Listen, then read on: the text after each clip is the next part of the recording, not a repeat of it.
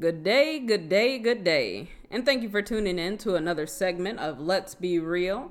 This is your girl, Savannah Benique. And as usual, let's hop in with both feet. I want to apologize uh, because of the audio from my last podcast. Something happened with my microphone, and uh, yeah, so it kind of sounded extremely muffled. However, with all of my segments, I am extremely raw. I do very little um, editing because I love my rawness. Everybody else in their podcast, they can be as professional and organized as possible. However, I want you guys to understand how it is that I'm feeling. So I do want to be able to apologize because it wasn't until I played it back and I tried different volumes and different techniques and I couldn't get it right. So I just broke down and got a, a new microphone. And this one comes with a warranty, so we shouldn't have any more issues. Anyway, the subject that I want to bring up today is the scurvy elephant in the room. And if any of you guys are um, listeners of Wayne Dyer or readers of Wayne Dyer, you may be familiar with the scurvy elephant. Wayne Dyer, uh, on his video on YouTube, which he had ended up broadcasting through PBS and now it is on YouTube, um, he was speaking about a time in his childhood when he overheard his first grade teacher talking to the principal. And so he went to a second grade teacher and he was just like, he was upset and, and a little sad. And he was just like, uh, I overheard Miss So and so talking to the principal and they called me a scurvy elephant. And so the teacher was like, a scurvy elephant? And he was just like, yeah, that's what it was that they called me. And so the, the second grade teacher went to the principal to just go ahead and ask directly, what was this scurvy elephant and why were they calling this child a scurvy elephant? So the principal just laughed it off and was just like, Wayne always gets things wrong. You know, basically, in a sense, not to listen to him or not to take it to heart. She said that what they had called him was a disturbing element. Now, I, of course, uh, I encourage you to go onto YouTube and watch this video. It's called Wishes Fulfilled um, by Wayne Dyer, once again. And I want to address that scurvy elephant, also known as the disturbing element. Now, in my podcast before, I had mentioned something about the angry uh, black woman. And trust me, the scurvy element and the black woman is all going to tie together. Just bear with me. So, in my podcast before, I had mentioned the angry black woman. That's how it is that I am known, blah, blah, blah. All right, let's address that scurvy elephant. In that podcast, I listened back to it like two or three more times after that, and then I realized why it is that I am considered an angry black woman and why it is that I am considered a disturbing element. And you know that post that says, you know, maybe it's not always somebody else, maybe it's you. Well, in this case, in all these cases, well not not every single one of them, but in most of the cases it is me. Me being me, how it was that I grew up, um I've had to more or less be independent uh, self starter, self initiator. Um, I've had to strive in order to get what it was that I needed or wanted at any given time. I've told you guys before how it was that I used to mow lawns for like $5, even tried that whole little setting up a lemonade or a Kool Aid stand during the summer. And really, the only thing that would happen is that we would collect flies and ants, and then most of us just end up drinking up the Kool Aid anyway.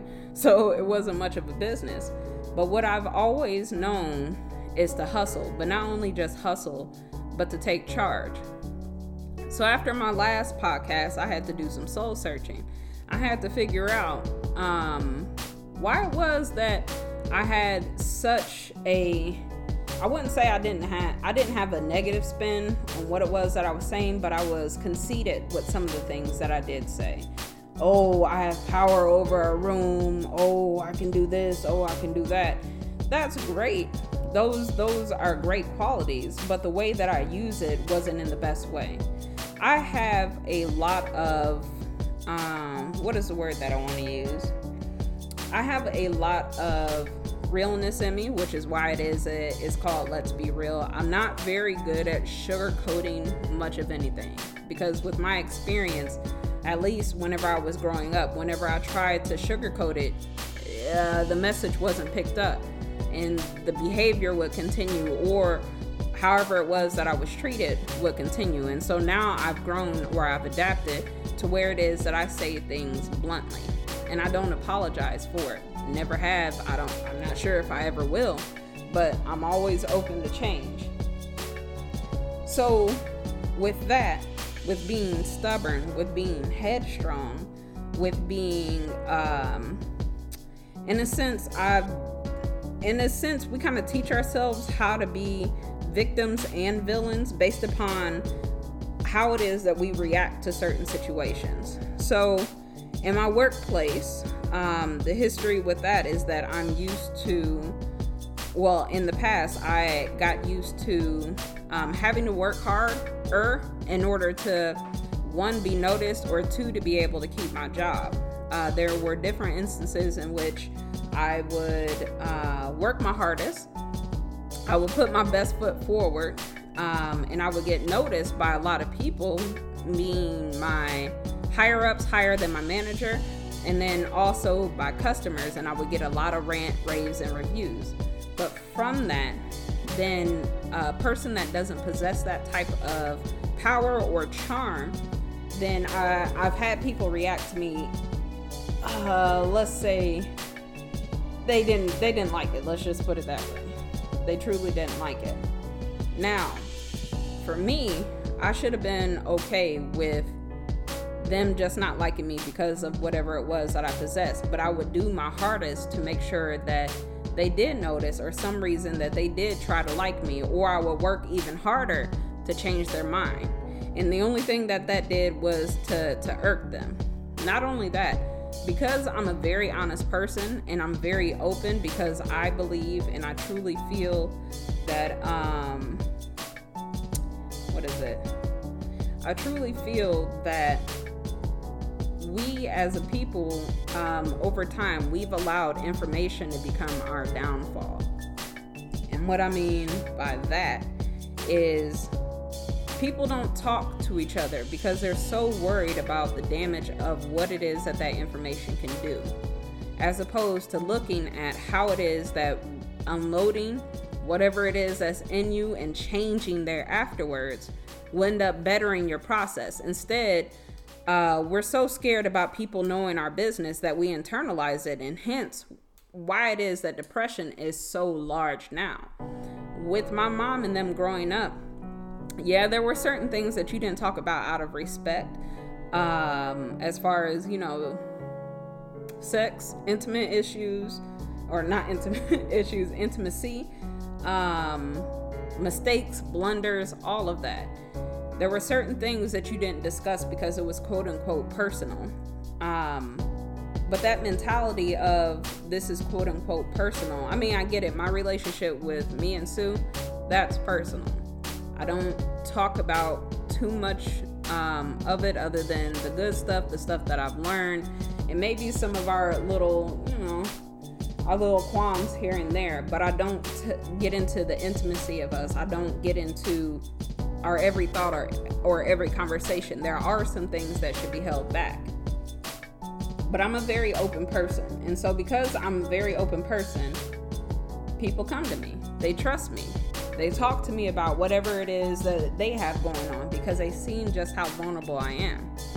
Now, with the ability to be vulnerable, but then strong enough to be able to lead, some people can find that intimidating because they didn't have those skills. They may have gone to school to get the best education to learn psychology, to learn how it is to deal with people, but then there's a different type of skill, I guess you would say. There's a different type of love that comes to you or comes for you whenever it is that you haven't gone through those. You actually went through life. You develop a certain type of, um, I guess you would say, uh, rapport or you develop a, a certain like sixth sense with people and they can feel that. So, the disturbing element my disturbing element is the fact that I am so stubborn and the fact that I um I like to do things my own way. I don't like to be bossed around because I never really had a boss or anyone to necessarily hone that. I have, yes, been disciplined. My mom is awesome. She was doing the best that she could with the knowledge that she had. So don't ever look at my mom that any particular way, and mom, don't ever think of my podcast in any particular way because it was all out of love and she did the best that she could. But because of the skills that I had to develop extremely young, then I became the disturbing element because I didn't know how to communicate. I didn't know how to communicate uh, effectively because we're so quick to put kids in a child's place as opposed to understanding that that child is another soul, that that person has feelings just as well as you do. And if you don't teach them how to communicate while young, that communication turns into something else. It could turn into them um, lashing out. It could turn into them being emotional all the time. It could turn into them being dependent upon other people that know how to communicate effectively with them.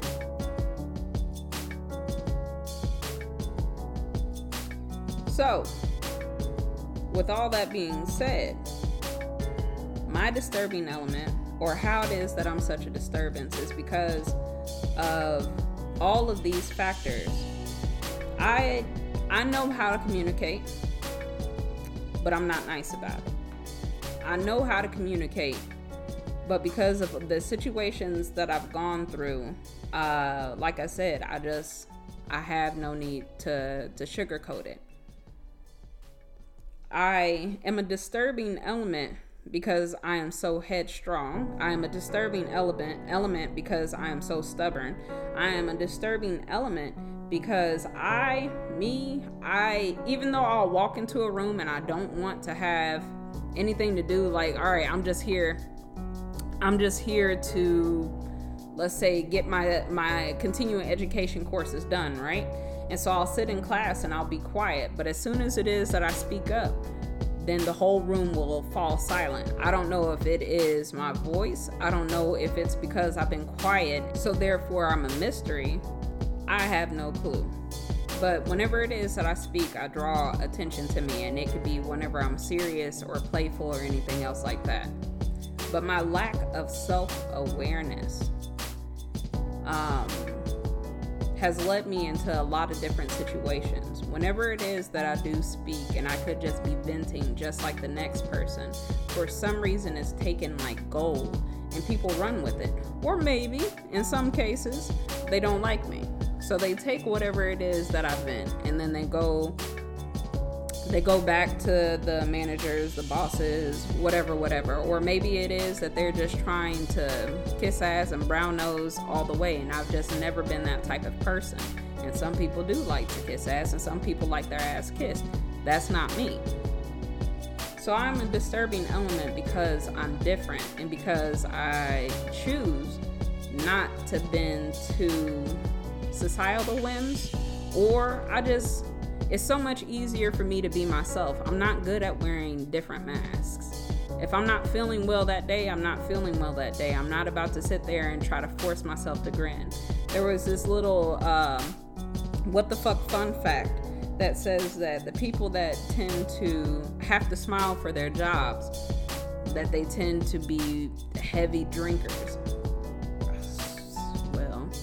I'm not gonna deny that. Lord knows I love a drink or two. But anyway, I refuse to um I refuse to change for a paycheck. However, however, I will hustle for a paycheck. I may not be able to put a smile on that day, um, or at least wear it for long periods of time, or whatever the situation may be. But my guests will know that I sincerely care about them. Whoever it is that I'm dealing with, whether it's in passing or whatever, will sincerely know that I care about them or will know that I sincerely care about them. I'm sorry about that. So, why is it that I bring up the scurvy elephant and the disturbing element and the angry black woman? this year, or as I end this year, each year that I have done or started my healing journey, which actually is as long as I've had my massage license for six years now. Each year I have a different topic or different things that I have to work up, of course, or work out. Of course, it's um, drudging up stuff from the past, having to work through that, different feelings and emotions, and be able to communicate that effectively. But also, I want you to be a part of my journey as far as being more self aware and to have more self love. Because in the case of that post, sometimes it really is just you, sis. And in this case, the angry black woman, that was me. Every situation that I've been through, um, as far as work or discrimination or what else? or just hardships while being in the workforce, all of that. I've held the little chip on my shoulder, or it's gotten bigger and bigger and bigger to where it is that every time that I started a new job, because I wasn't able to resolve the issue, then I carried it over to my next job. And then anytime it was that there was a mistake that happened, big or small, then I would hold that hold on to that mistake and then carry it on to the next mistake and then the next and then all of a sudden I'm I'm red faced and pissed off because whatever it was didn't happen my way. I'm too bossy. I am much too bossy. And, and I love to have things my way because I'm so used to making things my way. So, with Wayne Dyer's disturbing element, he says that these disturbing elements, you cannot be encased. It's more or less like some of you guys grew up watching Looney Tunes or whatever cartoon was your favorite. You know, whenever it was that they took all the clothes and then they packed them inside of a suitcase and it could barely close, but they'll sit on it and all the rest of that. So they'll take the suitcase, they'll drive to, let's say, Hawaii or whatever. They go to unpack their bag, and all this clothing and all that stuff just just explodes and fills up the whole room. You've seen cartoons like that, correct? That is your soul. Some of us are meant to be ordinary. And by that, I mean there it is easier for some people to function, to meld, to be like one another, to build that community, whatever it is um well, that normal people are able to do. But then there are some people who their soul is so big, or its mission here is to expand, kind of like the universe. And we continue to stifle it, or we continue to stuff it into that suitcase. And every time it is that you get somewhere new, um, or you try to be more of yourself and it just doesn't seem to work out. You've had many different jobs, it just doesn't seem to work out. Uh, you do become the disturbing element and things don't work out. That's because you were meant to do something extraordinary. There's ordinary people and then there's extraordinary. In my case, I have to go through my thoughts, my plans, my desires and truly figure out and be more aware of myself and what it is that I want. I want you to understand that you can be 40 some odd, 50, 60, 80 some odd years old and still not truly know yourself. Our self awareness begins at childhood or in childhood. Some people um, are taught to pay attention to how it is that they think, what it is that they feel. Um, and then after that, they're taught the skills of communication, and some people aren't. Some people have gone through either one traumatic experience or many. And in order to endure that traumatic experience, they've had to separate their physical self from their mental, emotional, and spiritual self. Literally, you end up dividing yourself into two different people. Hence, the bipolar disorder. Hence, why it is that later on in life, some people are diagnosed with schizophrenia. Why it is that some people get diagnosed with dementia or Alzheimer's, because whatever situations that continue to occur, they wanted to forget. So we create this dis-ease or this discourse within us by having to separate ourselves. And whenever you separate yourself, there's the physical you, where it is that you're able to feel all of your hurts, your pains, all the rest of that. And then there is the spiritual, mental, and emotional you, which stays separate. And then you go through these battles in life of codependency. You go through these battles of um, desiring more but not sure what it is that you want. You'll change your major quite a few times. You'll change your job quite a few times. All of that. You are a person that is detached from themselves you lack that self awareness. So, what is it that you do to get back to that? Or how is it that you can even introduce yourself to yourself once again? Yes, it is going through and unpacking your baggage. Yes, it does have a lot to do with forgiveness, but it also has a lot to do with you reorienting, reorienting yourself with yourself. And by doing that, will you become whole. And how do you do that? You remember all my little all my little podcasts telling you to take yourself out on dates and stuff like that. That's cool. But you need to put your phone down. You need to get away from people. You need to get away from the idea of trying to be something or someone else or to have to do something for someone else. You have to kind of separate yourself and have some quiet time and literally ask yourself, what is it that you want out of life? Now, after you ask yourself that, the first thing that'll come up for most is money.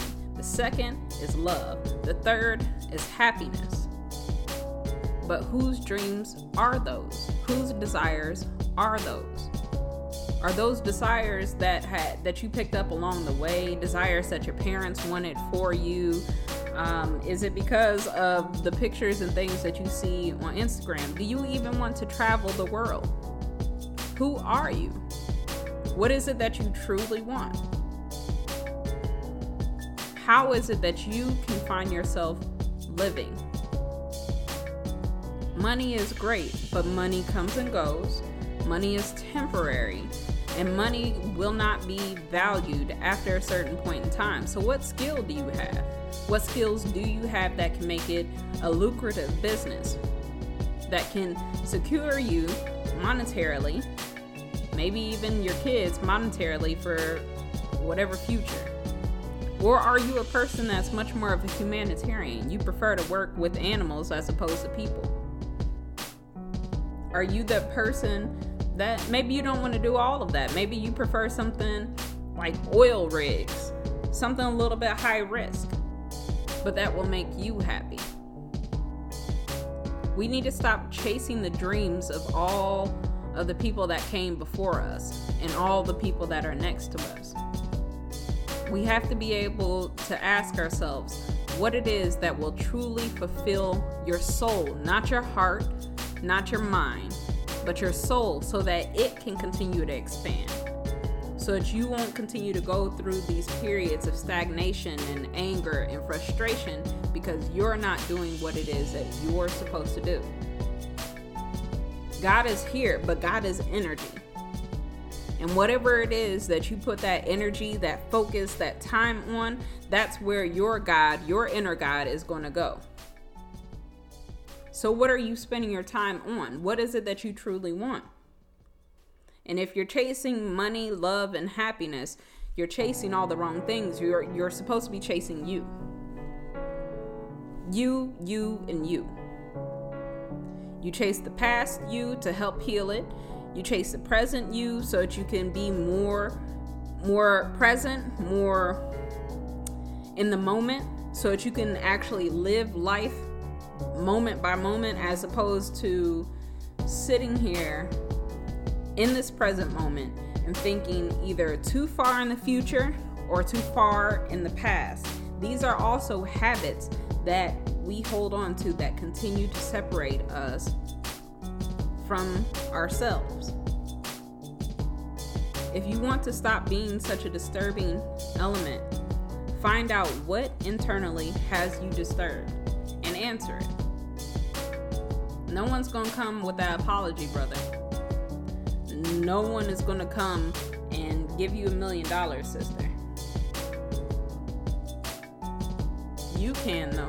You can give it to you. Whether it requires hard work or hard manifestation or learning the trick of old time monks who have been able to create gold out of nothing, literal air, because they understood that God is energy. So I want you to think, I want you to consider what are all the things that you're holding on to right now, which would be a distraction. And what I mean by that, you have phones, of course, you have technology. Let's just go ahead and knock that all out of the way. To be honest with you, because you know, um, I'm I'm feeling somewhat lazy. I would honestly say that work work is actually a distraction. And this is why I say this. I believe in my last podcast, I had mentioned how back in, whenever we were beginning this civilization, we began working in order to more or less uh, wait for messages from uh, the ships whenever they would go back to um, England or China or anything else like that, we began working to build our civilization. Cool. So that's what began the occupations. So you would have an occupation either as a store owner. Um, you also have to have the people to do the logging or cutting down trees in order to build all these establishments. And then it just went on from there. Everybody grabbed an occupation. But then over time, the the power that was derived from this and the civilizations that were derived from this then we continued to do it or there was people that were in place that were reaping the benefits of you occupying yourself by developing this new world and this new civilization that the occupation became a preoccupation so you're preoccupied with your work back in the day they used to have a bartering system to where whatever skill or food or clothing or whatever, whatever it was that they needed, they exchanged it as opposed to money. Now, with that system, you can have somebody that knows how to hustle and they can gain all this stuff from bartering and all the rest of that. And then after that, they would more or less gain their wealth or their status because everybody would have to come to them for it. That's honestly the system that I want back. But what I'm saying is, this is what developed the occupation portion or the why it is that you feel so tired whenever you're coming from work or the why it is you you truly want to quit your job because it just seems redundant which it is it's teaching you stuff it's teaching you people skills and all the rest of that but you're working your ass off literally to get a paycheck that is barely able to sustain your household. Why is that?